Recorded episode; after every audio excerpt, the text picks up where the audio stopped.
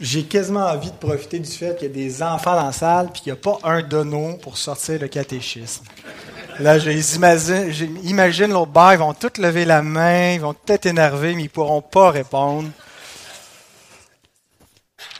Quintoué. Alors, on était rendu où? Ça fait quelques semaines qu'on ne l'a pas fait. Mais là, il faut être attentif, les comos puis les lauriers qui sont là, parce que c'est vous qui allez répondre. Absolument, vous appuyez ces autres, hein, puis euh, vous savez qu'ils vont lever la main, mais là, non, ça dépend de vous. Euh, alors, on avait vu ça. Pourquoi était-il nécessaire qu'il meure? On avait vu ça. On est rendu à la question 25. La mort de Christ signifie-t-elle que tous nos péchés peuvent être pardonnés? Est-ce que tous nos péchés peuvent être pardonnés? Même si on tue quelqu'un, est-ce que Dieu nous pardonnerait même ça? Caleb? Oui? T'es sûr de ça que tous nos péchés peuvent être pardonnés? Même le péché contre le Saint-Esprit? ça, c'est une question difficile, hein, parce que Jésus dit que c'est un péché impardonnable. Jésus est-il mort pour le péché contre le Saint-Esprit? Ou ceux pour lesquels Jésus est mort ne commettent pas ce péché-là? Euh, c'est une bonne question, mais effectivement, je ne pense pas qu'on puisse pécher contre le Saint-Esprit si on est un enfant de Dieu. Mais si on est un enfant de Dieu, c'est-à-dire si on croit en Jésus, tu as raison, Caleb, il est mort pour tous nos péchés. La réponse du catéchisme dit oui. Oui, la mort de Christ signifie que tous nos péchés peuvent être pardonnés parce que la mort de Christ sur la croix a payé totalement la rançon de notre péché. C'est quoi une rançon, les enfants? Ah, Christopher, c'est quoi une rançon? Pas sûr. Les, les, petites filles en arrière. Esther, Jeanne, Élise, tu dis oui, là. Alors, une rançon, c'est quand quelqu'un, là, euh, on le recherche, puis on dit, on va, si quelqu'un le trouve, on va lui donner de l'argent s'il nous amène le criminel, on va lui donner un prix. Notre tête est à prix. Bon ben, il y avait un prix sur notre tête. Hein, puis le prix, c'était que Christ a payé le prix complet, il a payé le prix de notre péché, il a totalement payé. Alors, à ce moment-là, Dieu nous impute par grâce la justice de Christ, comme si elle était la nôtre, et il ne se souviendra plus de nos péchés. Ça veut dire non seulement que nos péchés sont pardonnés, les enfants, mais en plus, aux yeux de Dieu, c'est comme si on était parfait. C'est-à-dire, imaginez, si on est au niveau zéro, on n'a pas fait de bien, on n'est pas dans le positif, on n'a pas fait de mal, on n'est pas dans le négatif. OK? Bien, quand on fait des péchés, on tombe dans le moins, on est dans le négatif. Quand Jésus meurt, il met le compte à zéro. Il a payé le prix de nos péchés, on revient à zéro. Mais plus que ça. Parce que quand on croit en lui, Dieu nous donne toute l'obéissance de Jésus à notre compte, fait qu'on est dans le plus. C'est pas juste qu'il nous a remis à zéro, puis maintenant, il va faire de notre bien. Il nous donne la justice de Jésus, fait qu'on est dans le positif. Donc, on doit recevoir la vie éternelle parce qu'on est des justes. Pas parce qu'on a fait quelque chose, mais parce que Jésus a tout accompli. Alors, vos parents vont vous expliquer dans, dans des mots peut-être plus compréhensibles cette transaction légale qui se passe lorsqu'on croit en Jésus. Les enfants, restez euh, attentifs. Ce matin, on va parler du retour de Jésus. Un petit sujet pas trop blanc que j'ai intitulé Le commencement des douleurs. Alors, et là, je m'adresse à tous les enfants qui sont dans la salle, les enfants qui sont grands ou qui sont petits, tous les enfants de Dieu, et ceux peut-être qui ne le sont pas encore, mais qui doivent prêter l'oreille pour entendre cette parole vivante. Il y a certainement une fascination avec les choses de la fin.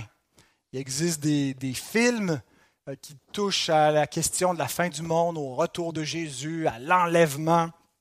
Et ça fait des bons films euh, hollywoodiens. Euh, et de tout temps, donc, on est préoccupé, pas juste par comment le monde va finir, mais qu'est-ce qui vient après, à quoi ressemble l'au-delà, hein, ce qu'on voit pas euh, avec nos yeux, mais qui est dans le monde invisible.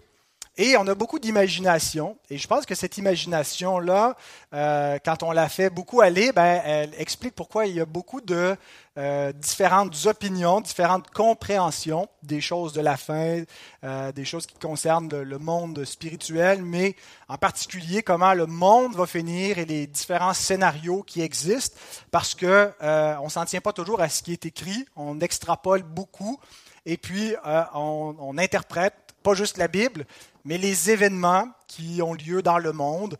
Et on se fait des scénarios et ça donne beaucoup d'opinions divergentes et de doctrines pêle-mêle. Et il y a certains dangers. Donc, lorsqu'on approche les choses de la fin ce matin, euh, on va voir trois de ces dangers contre lesquels Jésus nous met en garde. En fait, il nous met en garde spécifiquement contre deux dangers, mais euh, j'ai sorti quand même un troisième point euh, que je vais vous énumérer bientôt, mais vous pouvez ouvrir vos Bibles dans Matthieu 24. On reprend l'exposition de l'évangile de Matthieu. la prédication couvre les versets 4 à 8, mais je vais quand même lire à partir du verset 1. Matthieu 24.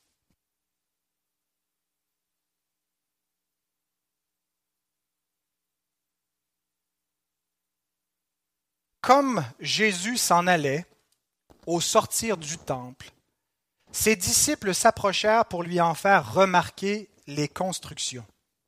Mais il leur dit, Voyez-vous tout cela? Je vous le dis en vérité, il ne restera pas ici pierre sur pierre qui ne soit renversée. Il s'assit sur la montagne des Oliviers, et les disciples vinrent en particulier lui poser cette question.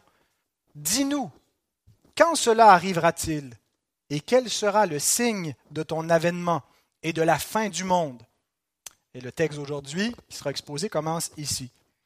Jésus leur répondit, Prenez garde que personne ne vous séduise, car plusieurs viendront sous mon nom, disant, C'est moi qui suis le Christ, et ils séduiront beaucoup de gens. Vous entendrez parler de guerre et de bruit de guerre. Gardez-vous d'être troublés, car il faut que ces choses arrivent, mais ce ne sera pas encore la fin. Une nation s'élèvera contre une nation et un royaume contre un royaume, et il y aura en divers lieux des famines et des tremblements de terre. Tout cela ne sera que le commencement des douleurs. Prions. Seigneur, nous voulons te remercier parce que nous sommes privilégiés parmi les hommes puisque nous avons ta parole et nous voulons te prier pour que tu nous aides à la comprendre, à y porter attention. Je te prie en particulier pour les plus jeunes auditeurs parmi nous pour qu'il peut être difficile de porter attention sur euh, euh, ce genre de, discours. Donne-leur néanmoins d'être captivés par ta parole, d'être attentifs à l'enseignement et à chacun de nous, Seigneur, également qu'on puisse être euh, nourris et édifiés par les saintes écritures afin qu'on apprenne davantage ce que tu veux que nous apprenions par ces mises en garde dans ta parole. Et nous te prions au nom de Jésus notre Sauveur. Amen.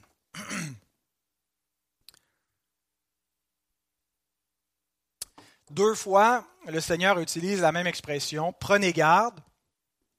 Et c'est deux dangers contre lesquels il nous met en garde. Le premier, c'est le danger d'être séduit au verset 4. Et au verset 6, le danger d'être troublé. Ce sera mes deux premiers points, mais je vais quand même clore avec le verset 8, euh, avec le danger de mal interpréter les signes. Donc trois dangers. Danger d'être séduit, danger d'être troublé, danger de mal interpréter les signes. Les disciples veulent savoir quand. Quand cela arrivera-t-il? Et Jésus répond, attention. Il ne répond pas quand, il ne leur dit pas la date, il ne leur dit pas le moment, il commence par une mise en garde. Et probablement que la mise en garde est directement liée aussi à la question à la curiosité des disciples. Le commentateur euh, Dale Bruner écrit Lorsque les disciples de Jésus lui demandent des dates et des signes, Jésus les met d'abord en garde contre les personnes qui prétendent les avoir. De tout temps, les hommes ont prédit la fin du monde. Euh, je voulais voir un peu cette semaine s'il n'y avait pas euh, un site web qui euh, regroupait toutes les prédictions qui avaient été faites. J'ai trouvé une page Wikipédia qui ne se limitait pas juste au christianisme, mais qui répertoriait toutes les fois où la fin du monde avait été annoncée, depuis le temps des, des, apôtres, aller jusqu'à aujourd'hui, différentes prédictions, euh, souvent avec des dates On sait qu'il n'y a pas si longtemps, un dénommé euh, Harold Camping avait aussi fixé la fin du monde, il me semble, c'était le, 31 mai 2011, quelque chose comme ça. Certains craignaient que ça allait être le 21 décembre de cette même année. Finalement, la fin du monde devait arriver à peu près 7-8 mois plus tôt. Elle n'est pas arrivée. Euh, et ça arrive donc souvent. Euh, il y a toujours eu des gens à toutes les époques pour annoncer la fin, euh, parfois avec des dates précises, parfois avec un, pas, nécessairement le jour et l'heure, mais l'année que le Seigneur devait revenir ou que le monde devait prendre fin. Et ce n'est pas seulement dans le christianisme qu'on retrouve ça, euh, mais peut-être principalement puisqu'on a une eschatologie qui est, euh, euh, qui, est prépondérante. Il y a beaucoup d'éléments qui sont révélés et beaucoup d'éléments de notre foi qui sont dans l'attente. Hein. C'est un salut en espérance, donc on regarde devant nous ce qui amène souvent les hommes donc à spéculer, euh, à prédire des choses. Et non seulement les hommes font des prédictions, mais de tout temps, il y a eu des gens pour les croire et des gens pour être séduits par ces prédictions, pour croire ces faux prophètes. Et l'enseignement de notre Seigneur concernant la fin commence par une mise en garde, d'être séduit, justement. L'apôtre Paul a un langage très similaire lorsqu'il écrit aux Thessaloniciens, dans sa deuxième épître, chapitre 2, versets 1 et 2, Pour ce qui concerne l'avènement de notre Seigneur Jésus-Christ et notre réunion avec lui, nous vous prions, frères, de ne pas vous laisser facilement ébranler dans votre bon sens et de ne pas vous laisser troubler, soit par quelque inspiration, soit par une parole ou par une lettre qui semblerait venir de nous comme si le jour du Seigneur était déjà là.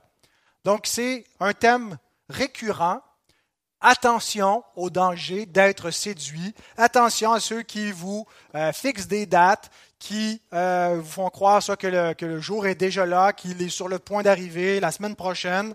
Euh, alors Jésus répond pas à la curiosité de ses disciples dans ce discours-là en leur disant exactement quand ça va arriver. Et plus tard, lorsqu'ils vont lui poser une, la question précisément. Regardez à nouveau sa réponse dans Acte 1, versets 6 et 7, lorsqu'il est euh, au, point d'être enlevé du milieu d'eux.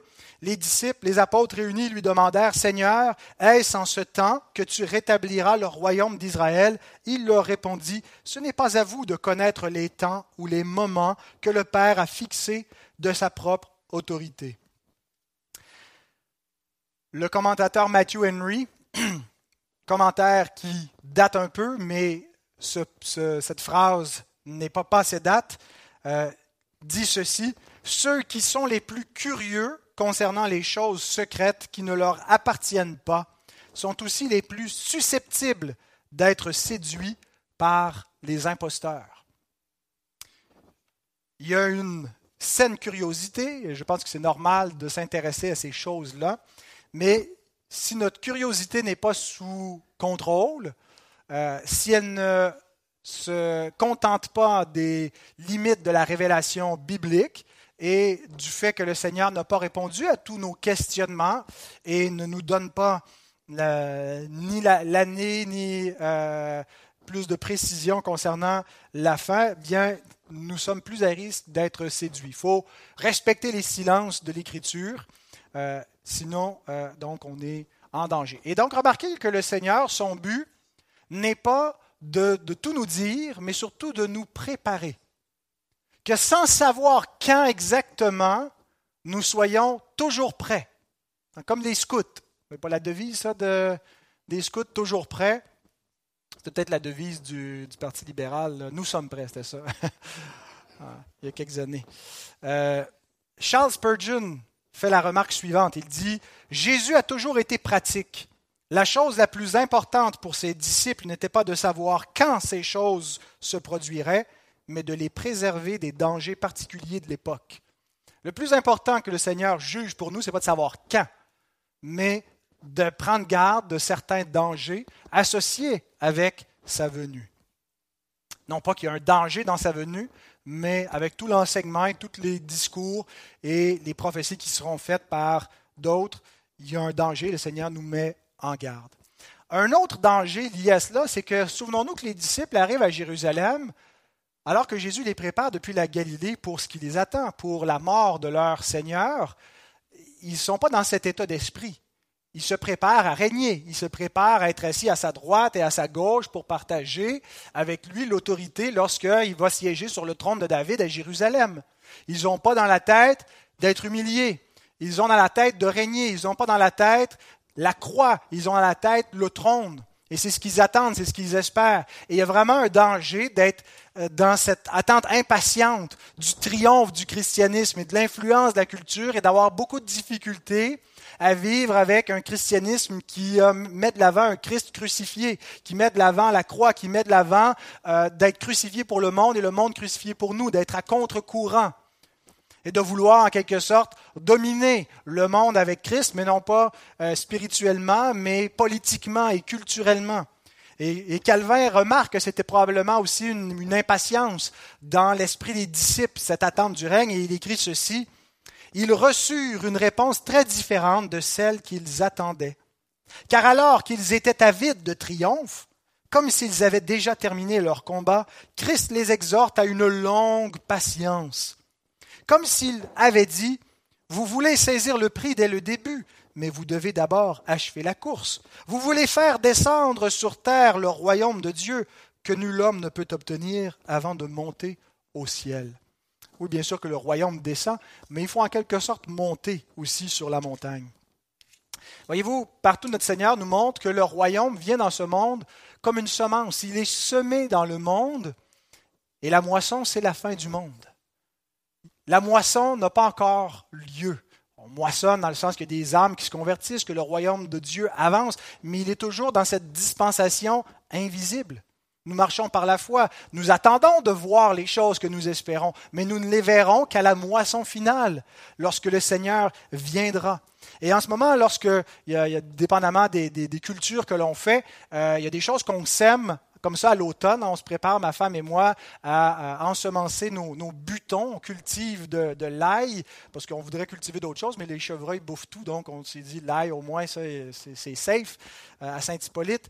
Et donc, on va semer ça dans les prochaines semaines, mais il va passer tout l'hiver avant que notre récolte soit, soit produite. Et il y, a, il, y a, une image semblable à ça avec le royaume. On sème et il faut attendre le long hiver que ça termine pour que viennent enfin hein, les rayons du soleil lorsque l'étoile du matin, Christ, va paraître, qui brille déjà, qui s'est déjà levé dans nos cœurs, mais qui n'est pas manifesté dans ce monde. Et donc, on traverse un long hiver. Il fait froid et la nuit est longue, mais il faut être patient.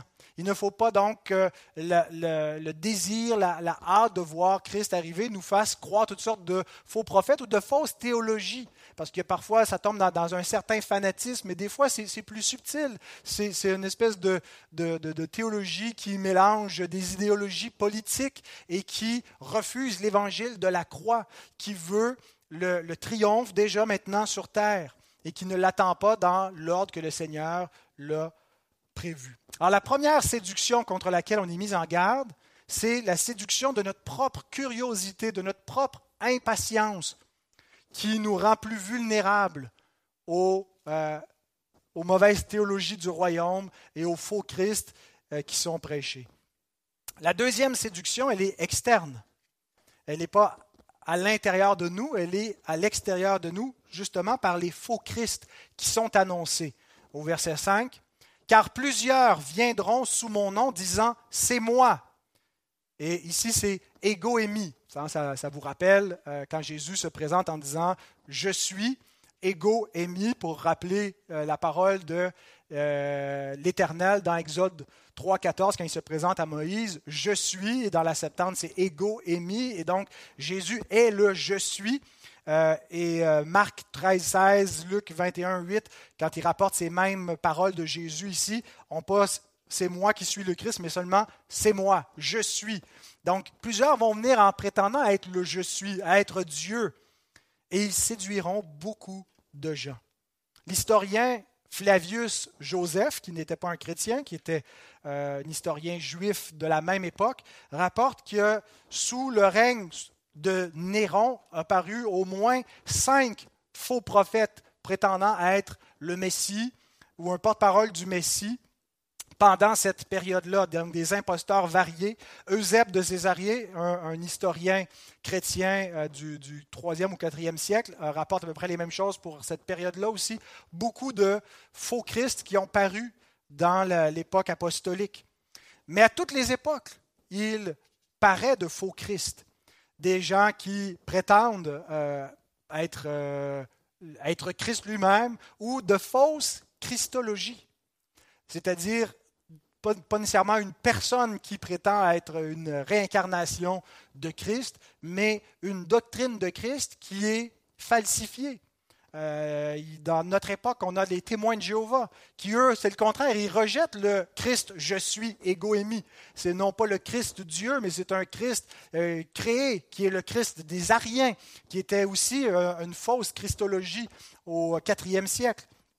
Donc, le danger d'être séduit par une, mauvaise doctrine du Christ ou un Christ parfois qui garde l'orthodoxie des grands conciles, mais qui met l'emphase d'ailleurs, on revient avec ce qu'on disait juste avant, un Christ euh, qui, nous amènerait la gloire, le, Christ de la théologie de la prospérité, où on ne prêche plus un Christ crucifié. Les gens ont cette démangeaison d'entendre un Christ qui va les flatter, un Christ qui est là pour leur parler de leur estime personnelle et de leur prospérité personnelle, de leur bien-être. Paul écrit, aux Corinthiens, au chapitre 11 de sa deuxième épître, verset 4, si quelqu'un vient vous prêcher un autre Jésus que celui que nous avons prêché, ou si vous recevez un autre esprit que celui que vous avez reçu, ou un autre évangile que celui que vous avez embrassé, vous le supportez fort bien. Attention aux faux Christ, aux faux accents euh, qui gardent l'apparence d'un vrai Christ, mais qui ne met pas le Christ crucifié. Paul dit que sa prédication, il n'a pas voulu savoir autre chose que Jésus-Christ et Jésus-Christ crucifié. Parce qu'on peut garder euh, une vraie doctrine du Christ avec un faux évangile, ce qui nous fait encore un faux Christ. Il faut avoir le vrai Christ avec le vrai évangile pour prêcher la bonne parole, sinon il y a un danger de séduction. Alors quel est l'accent de la prédication que, que nous suivons? Est-ce qu'on met l'homme au centre? Est-ce qu'on met les projets de l'Église au centre? Qu'est-ce qu'on met au centre? Il faut mettre l'Évangile au centre, l'Évangile de Christ crucifié.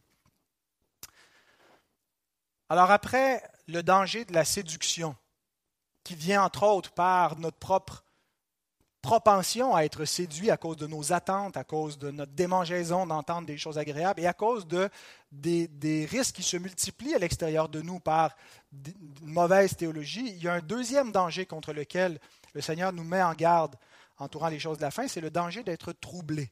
Premier danger, être séduit. Deuxième danger, être troublé. Les versets 6 et 7. Lorsque j'étais jeune moi-même, j'étais très troublé par les doctrines de la fin du monde. Euh, on évoluait dans un univers très dispensationaliste, euh, pré-tribulationniste, c'est-à-dire qu'on croyait qu'on allait passer la moitié des tribulations, le début, que ça, allait commencer de chauffer, mais qu'à mi-chemin, le Seigneur allait venir enlever son Église, de sorte qu'on n'allait pas passer par des persécutions sur la terre, qu'on ne vivrait pas la grande tribulation. Mais euh, l'idée de la fin du monde, l'idée, et, ce que j'entendais, c'était pas seulement à, l'Église la fin du monde, mais à l'école, j'entendais parler de la fin du monde parce que c'était l'époque où on nous effrayait avec tous les cataclysmes du réchauffement de la planète et ainsi de suite. Alors j'étais euh, anxieux, je me souviens pendant un été, l'été de mes 12 ans, je pense, 11-12 ans dans ce coin-là, euh, où je, vivais de grandes angoisses euh, quand, quand, quand je me retrouvais seul et que j'avais besoin pour me rassurer de ne pas penser à cela, de me divertir, de faire autre chose, euh, alors qu'en réalité, la, doctrine du retour de Christ et l'enseignement qui, touche à la fin devrait être quelque chose qui réconforte les croyants, quelque chose qui nous apporte de l'assurance. Euh, et euh, il y a une espérance. C'est ce que l'apôtre Paul, lorsqu'il écrit euh, dans sa première épître aux Thessaloniciens, au chapitre 4, il leur dit que le Seigneur revient, qu'à la voix d'un archange, il va y avoir une trompette qui va sonner, que Christ va descendre du ciel, que les morts vont ressusciter, qu'on va être enlevés avec lui. Et il termine au verset 18 en disant, Consolez-vous donc les uns les autres par ces paroles. C'est anormal si nous ne trouvons pas un réconfort dans la doctrine du retour de Christ, dans l'attente du retour de Christ. Il y a quelque chose que nous comprenons mal ou il y a un problème avec nous. Si on n'est pas prêt, ben préparons-nous. Si on se dit, je ne suis pas prêt pour que le monde finisse, euh, arrêtons de nous euh, de mettre en priorité dans notre vie des, des, euh, des, préoccupations terrestres. Euh, peut-être qu'on n'est pas prêt parce qu'on ne veut pas se préparer, parce qu'on ne veut pas reconnaître que ce monde a une fin et qu'on veut s'attacher aux choses de la terre et ça nous rend inconfortable, ça nous rend inquiet d'imaginer que Jésus reviendrait. Ben à ce moment-là, le problème n'est pas avec le fait que Jésus va revenir. Le problème est avec nous. Nous ne mettons pas le royaume en premier. Le Seigneur nous dit cherchez premièrement le royaume de Dieu et sa justice. Alors si notre préoccupation c'est notre compte de banque, c'est notre retraite, c'est euh, notre vie future, c'est de se marier, c'est d'avoir des enfants, et tout ça, ce sont des choses correctes qu'on doit faire, qu'on doit être trouvé, occupé à faire, mais qui ne deviennent pas le centre de notre vie. Notre, euh, nous cherchons premièrement les choses d'en haut. Et donc si on n'est pas réjoui, consolé, réconforté à l'idée que Christ revient, à l'idée que Christ revient pour nous, pour notre salut, pour notre âme, ben, le problème est dans notre compréhension. Il doit y avoir quelque chose qui change dans notre perspective. Le problème est dans ce que nous mettons en priorité dans notre vie.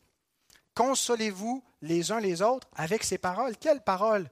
Que Jésus revient à la voix d'un archange, il va avoir une trompette, il va descendre du ciel, les morts vont ressusciter, ça va être la fin du monde, mais ça va être le commencement des nouveaux cieux, de la nouvelle terre. Nous irons avec la, la rencontre du Seigneur dans les airs et nous serons toujours avec lui. Est-ce que nous avons une meilleure destinée, un meilleur rendez-vous, quelque chose de mieux que ça à attendre? Et c'est comme ça que termine l'histoire, ça termine glorieusement bien pour les enfants de Dieu.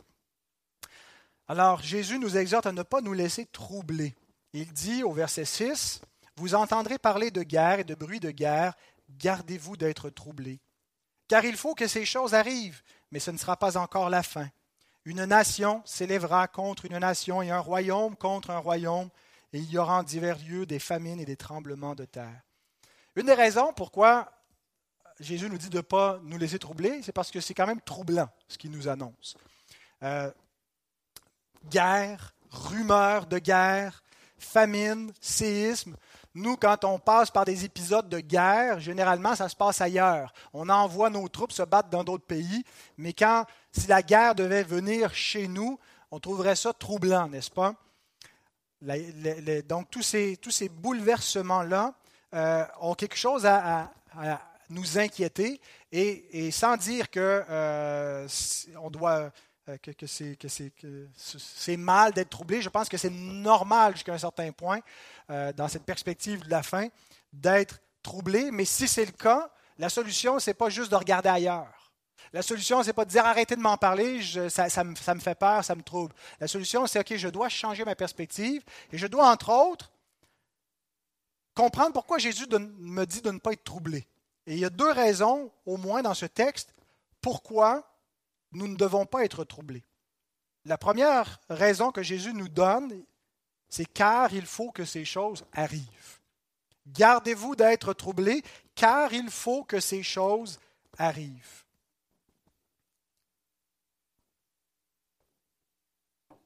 Il y a donc une nécessité théologique à ces événements qui sont annoncés par Christ. Et que sans faire ou essayer de juste se mettre la tête dans le sable ne va rien arranger. Il faut euh, que ces choses arrivent et donc il faut y faire face. Il faut regarder en face l'enseignement de notre Seigneur et pas se détourner. Pourquoi faut-il que ces choses arrivent? Ben, D'une part, c'est un peu inévitable. La folie des hommes, la nature pécheresse va entraîner ces qui sont mentionnés, entre autres, euh, les affrontements, guerre et bruit de guerre.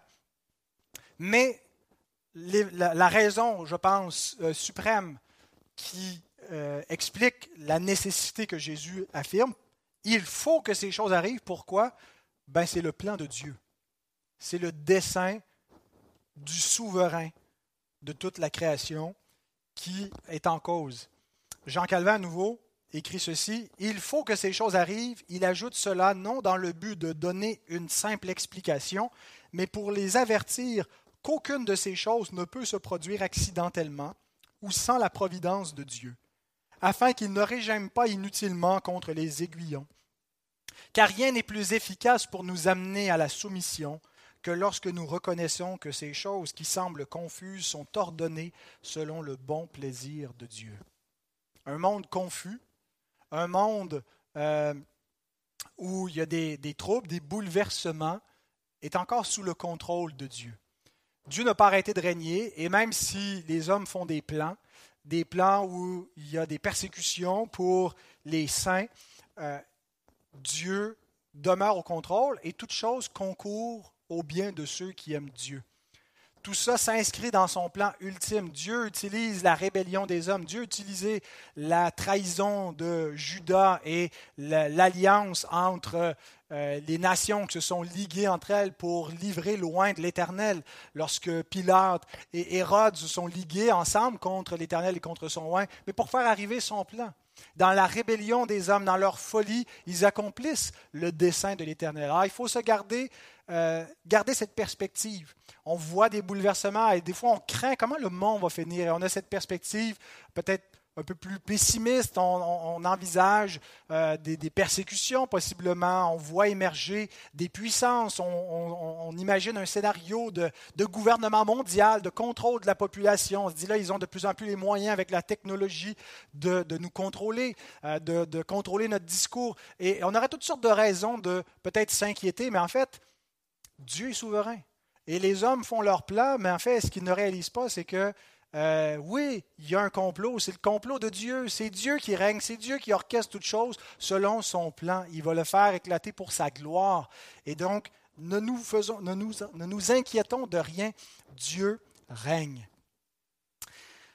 Devant les bouleversements dans notre vie, à l'échelle petite, ou dans le monde à l'échelle euh, universelle, nous devons imiter l'attitude de Christ devant la croix. Regardez comment notre Sauveur se présente devant la croix qui était inéluctable. Il ne pouvait pas l'éviter, c'était le plan divin. Mais ses, disciples n'avaient pas encore compris. Lorsque les gardes viennent pour arrêter le Seigneur, euh, Pierre tire son épée pour défendre Christ. Et regardez la réponse de Jésus dans Matthieu 26, verset 52. Alors Jésus lui dit, remets ton épée à sa place, car tous ceux qui prendront l'épée périront par l'épée. Penses-tu que je ne puisse pas invoquer mon Père qui me donnerait à l'instant plus de douze légions d'anges? Comment donc s'accompliraient les Écritures d'après lesquelles il doit en être ainsi? Voyez-vous, le même il doit, la même nécessité théologique, c'est le plan de Dieu. Il y a une croix et Jésus est prêt à y faire face il ne déroge pas, il ne dit pas, ah yes, peut-être que ça, ça, n'arrivera pas parce que les, mes disciples vont prendre l'épée. Remets ton épée à sa place et accepte la croix que Dieu me donne en ce moment. Christ est l'encre de nos âmes. Non seulement il a fait face à la croix sans fléchir, mais il est celui qui nous garde. On vit dans un monde où il y a constamment des bouleversements, peu importe l'époque à laquelle nous vivons. Nous vivons des bouleversements dans notre vie. Nous ne savons pas ce qui nous pend au bout du nez. Nous ne savons pas ce qui nous attend demain. Et pour rester ancré, il faut une encre de l'âme, sûre et solide, qui nous empêche d'aller à la dérive, qui nous empêche de faire naufrage. C'est Christ qui est l'encre de notre âme sur cette mer agitée, sur ce monde bouleversé. Alors attachez-vous à lui. Regardez comment il est stable devant les tempêtes, comment il est prêt devant la croix, devant la souffrance. Attachez-vous à lui, lui seul peut garder votre âme. Donc, première raison pourquoi il ne faut pas s'en faire, il faut que ça arrive, c'est le plan de Dieu. Et je m'attache à mon Sauveur qui, lui, a traversé la croix et qui l'a vaincu. Et je sais que par sa grâce, je peux y arriver. Je puis tout par celui qui me fortifie. Deuxième raison que Jésus nous donne pour ne pas se laisser troubler, ces signes ne concernaient pas la fin du monde. Et ça, c'est peut-être plus une raison pour nous qui vivons après la destruction de Jérusalem et du Temple que pour les premiers disciples. Mais au verset 6, il dit, Mais ce ne sera pas encore la fin. Et euh, ma compréhension ici, c'est qu'il euh, parle de la fin du monde que les disciples ont demandé au verset 3 dis-nous quels seront les signes de la fin du monde? Jésus leur annonce toutes sortes de bouleversements, puis il dit, ce ne sera pas encore la fin. Et euh, c'est comme ça que certaines traductions ont compris, entre autres la traduction parole vivante qui traduit le verset 6 euh, de la façon suivante. Attention, ne vous laissez pas troubler par ces nouvelles, car tout cela doit arriver, mais la fin du monde ne viendra que plus tard. C'est la lecture que je fais également. Ça va être la fin de Jérusalem, ces signes que je vous annonce. Ça va être la fin du temps, parce que rappelons-nous, il y a une double question. Dis-nous quand cela arrivera-t-il? De quoi cela? Ben, Ce que je viens de, dire, il ne restera pas ici pierre sur pierre qui ne soit renversé. Donc Jésus, dans un premier temps, parle pas de la fin du monde, parle de la, fin de l'État d'Israël en tant que peuple de l'ancienne alliance, qui, et cette alliance finit par les malédictions de l'alliance et la destruction de Jérusalem. Et Jésus donc annonce des signes qui vont inaugurer la fin de Jérusalem, mais il dit, ça ne sera pas encore la fin que vous pensez ou que vous attendez, la fin du monde. John Gill, il dit, ce ne sera pas encore la fin, c'est-à-dire non pas la fin du monde, mais la fin de Jérusalem et du temple, la fin de l'État juif. Le monde devait se poursuivre et s'est poursuivi après ces perturbations en son sein. Donc, la période de l'histoire dont Jésus parle dans ce discours est premièrement à partir de, sa mort, aller jusqu'à la destruction du temple, donc de l'an euh, autour de 33 jusqu'à l'an 70, où il y a eu beaucoup de bouleversements euh, dans, l'histoire locale du peuple d'Israël à cette époque. Il y a un, historien qui a été aussi un gouverneur et un sénateur romain du nom de Tacite, qui a vécu de l'an 54 à l'an 120. Et il a écrit euh, euh, une, histoire de, l'Empire en plusieurs tomes.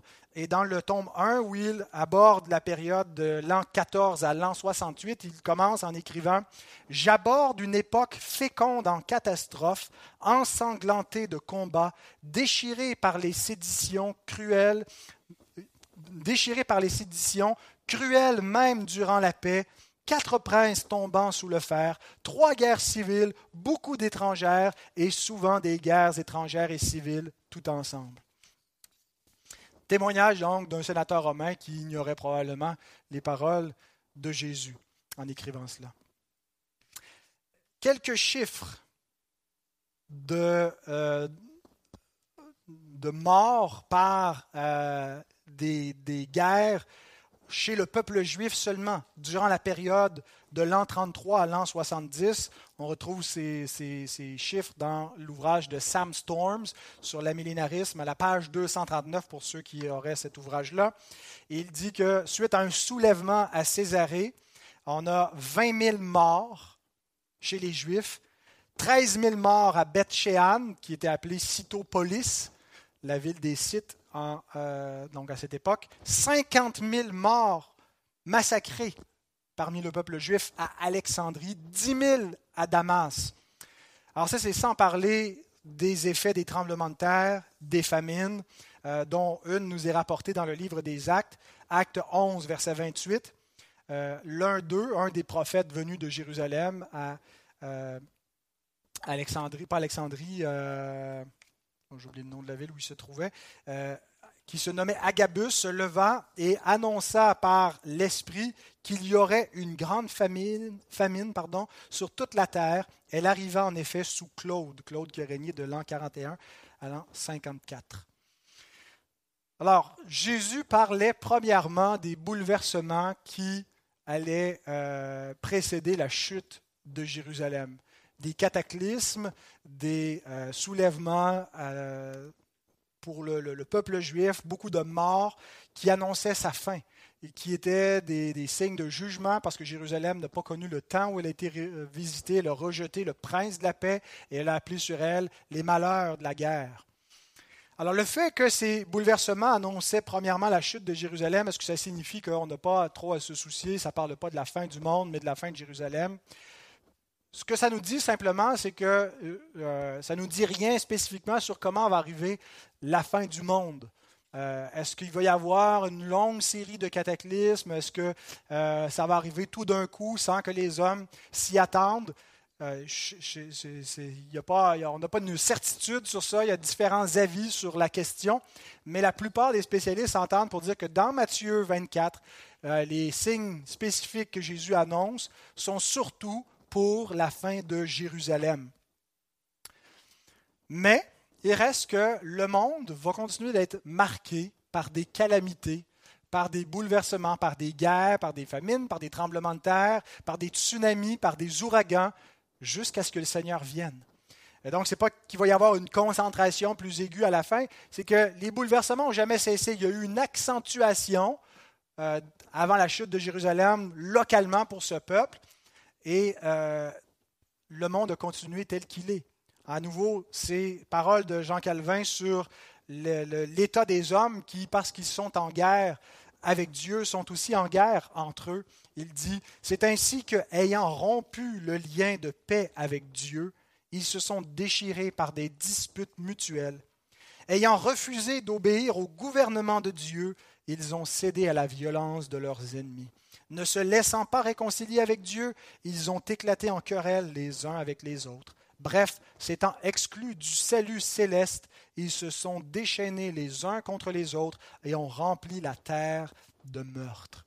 Et ça, ça peut-être ça a été quelque chose qui a caractérisé en particulier euh, le peuple juif en rejetant le Messie, mais en fait, c'est une caractéristique des hommes depuis la chute de l'homme et l'ONU va rien y changer, et les traités et le progrès euh, de, l'humanité euh, qui croit que par euh, l'humanisme, on va résoudre les problèmes. La solution, c'est l'Évangile. Et c'est l'Église qui prêche la solution, et ce n'est pas une solution politique, mais spirituelle.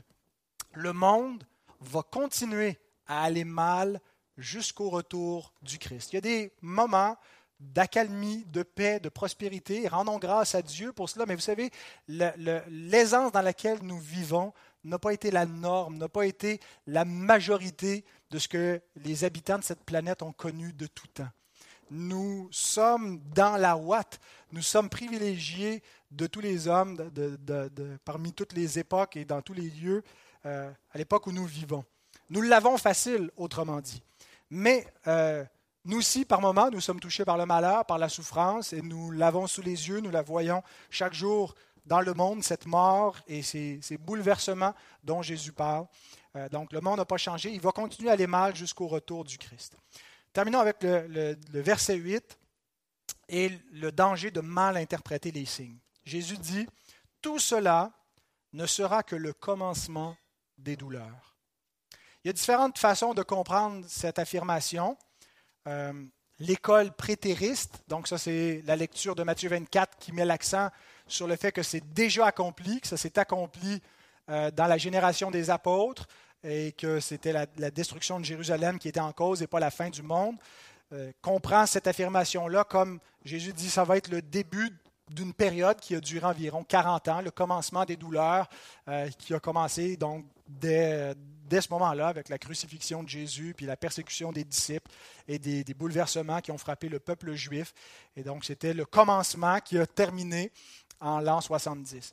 L'école futuriste, alors c'est plutôt ceux qui croient que Matthieu 24 parle non pas d'une période immédiate, mais lointaine, qui était la fin du monde et qui marquerait la grande tribulation. Alors pour eux, ce serait euh, ces signes-là, le début soit d'une période de sept ans où de euh, signes qui précéderaient cette période de sept ans de, grande tribulation, alors que donc euh, il y aura une accentuation de, ces bouleversements-là avant d'entrer dans la grande tribulation. Pour ma part, je suis plutôt prétériste, mais je pense qu'il faut surtout mettre l'accent ici sur la typologie de la chute de Jérusalem, qui est le prélude de la fin du monde, comme je l'ai enseigné dans ma, série précédente et dans le dernier message euh, sur le, commencement de la fin avec la chute de Jérusalem. Donc, la chute de Jérusalem, ça a été une mini-fin du monde et c'est le, prélude de la fin de ce monde. Il va y avoir des souffrances jusqu'à la fin. Il ne faut pas penser qu'il va arriver un âge euh, d'or ou de, grande prospérité qui mettra fin à tout cela. Ça va continuer ainsi jusqu'à ce que Christ vienne. Euh, et puis, ben, euh, il attend à ce monde exactement la même chose qu'il attendait Jérusalem. Le monde va finir sous la colère de Dieu, non pas sous sa faveur. Charles Spurgeon écrit La destruction de Jérusalem a été le début de la fin, le grand type et l'anticipation de tout ce qui se passera lorsque le Christ viendra au dernier jour sur la terre. C'était une fin, mais pas la fin, ce ne sera pas encore la fin, Donc, le commencement des douleurs, euh, ça doit nous amener à, nous rappeler les paroles de l'apôtre Pierre lorsqu'il prêche aux gens de sa génération, à ses propres compatriotes juifs, lorsqu'il leur prêche l'Évangile et qu'il leur annonce Christ après la guérison euh, du, paralytique au temple. Dans Acte 3, verset 19, il dit Repentez-vous donc et convertissez-vous, pour que vos péchés soient effacés afin que, un temps, afin que des temps de rafraîchissement viennent de la part du Seigneur, et qu'il envoie celui qui vous a été destiné, Jésus-Christ, que le ciel doit recevoir jusqu'au temps du rétablissement de toutes choses, dont Dieu a parlé anciennement par la bouche de ses saints prophètes d'autrefois. Voyez-vous, quand Jésus dit ce ne sera que le commencement des douleurs, ici il y a une référence aux douleurs de l'enfantement. Et c'est une, euh, comparaison que, l'Écriture prend souvent pour montrer que parfois de grandes douleurs, de grandes calamités euh, sont comparables à un accouchement, les, les douleurs, des contractions et de l'accouchement qui anticipent la naissance de l'enfant.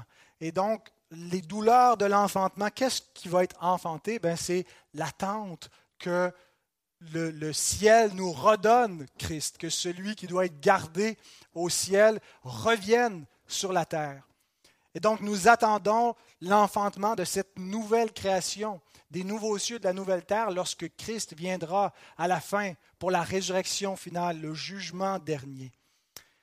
Et en attendant, il y a un, danger de mal interpréter les signes, mais pas simplement dans l'idée du camp, dans l'idée de fixer une date, mais aussi dans le danger de mettre l'attention au mauvais endroit.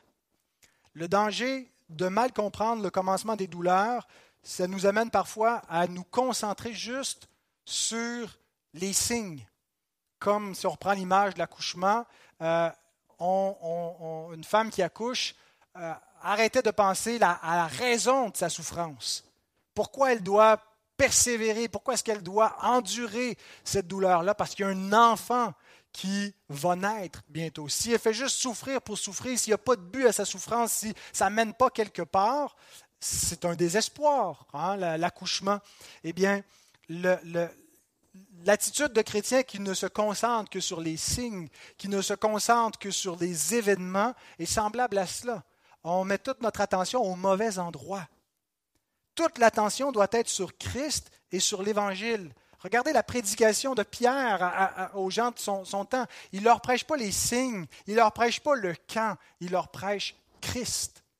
Il leur annonce celui qui doit venir, celui qui peut seul apporter des temps de rafraîchissement, celui qui donne la vie éternelle, celui qui peut restaurer éternellement. Et c'est ce que nous devons prêcher. Il y a une place pour s'intéresser aux signes, pour s'intéresser à la fin. Mais faisons attention de tellement mal interpréter les signes qu'on leur donne la première place. Qu'on se concentre sur les choses d'en bas, sur les événements de la terre, sur des conjonctures qu'on fait dans notre imagination, où on essaie de, euh, de rattacher ça à des passages bibliques et d'oublier de se concentrer sur le cœur du message qui est Christ, qui est l'évangile de Christ. Donc soyons prudents avec notre eschatologie en mettant les bons accents, comme nous le dit Donald Carson. Il dit L'effet de ces versets n'est pas de freiner l'enthousiasme pour le retour du Seigneur, mais de mettre en garde contre les fausses prétentions et l'attente d'un retour prématuré basé sur des signes mal interprétés.